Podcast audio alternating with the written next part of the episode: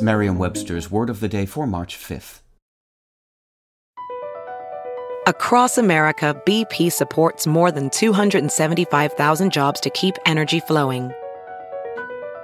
Jobs like building grid scale solar energy in Ohio and producing gas with fewer operational emissions in Texas. It's and, not or.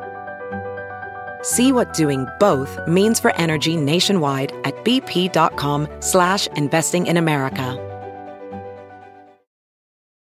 Today's word is repartee, also pronounced repartee and spelled R-E-P-A-R-T-E-E.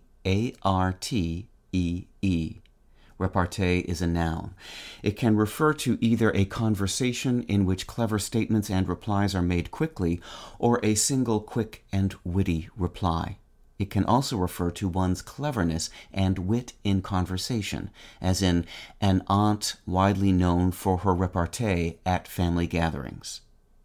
Here's the word used in a sentence from The New Yorker by Rebecca Mead.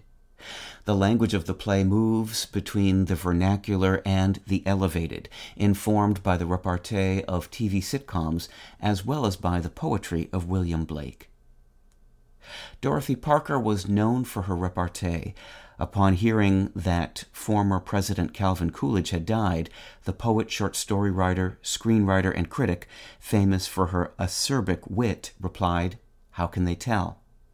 The taciturn Coolidge, also known as Silent Cal, obviously didn't have a reputation for being the life of the party, but he could be counted on for the occasional bon mot, as when a Washington, D.C. hostess told him, you must talk to me, Mr. President. I made a bet today that I could get more than two words out of you.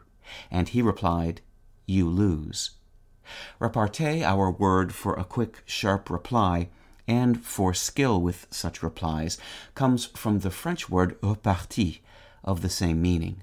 Repartie itself is formed from the French verb repartir, meaning to retort. With your word of the day, I'm Peter Sokolowski. Visit Merriam-Webster.com today for definitions, wordplay, and trending word lookups.